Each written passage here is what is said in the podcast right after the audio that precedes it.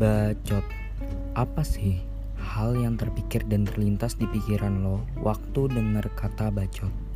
Iya, gue yakin pikiran lo semua pasti langsung terlintas bacot itu bawel, berisik, gak guna, banyak omong, dan pastinya gak jelas. Tepat sekali cuy, ternyata definisi bacot di otak kalian dan di otak gue gak beda jauh ya. Eits, tapi perihal bacot gak guna, itu gak bener cuy. Kadang ngebacot itu berguna juga loh buat bikin orang sadar dengan suatu hal. Mau tahu bacotan kayak gimana sih yang bakalan gue bacotin di sini? Bareng gue Akbar. Selamat dengar bacotan gue tanpa harus banyak pikir.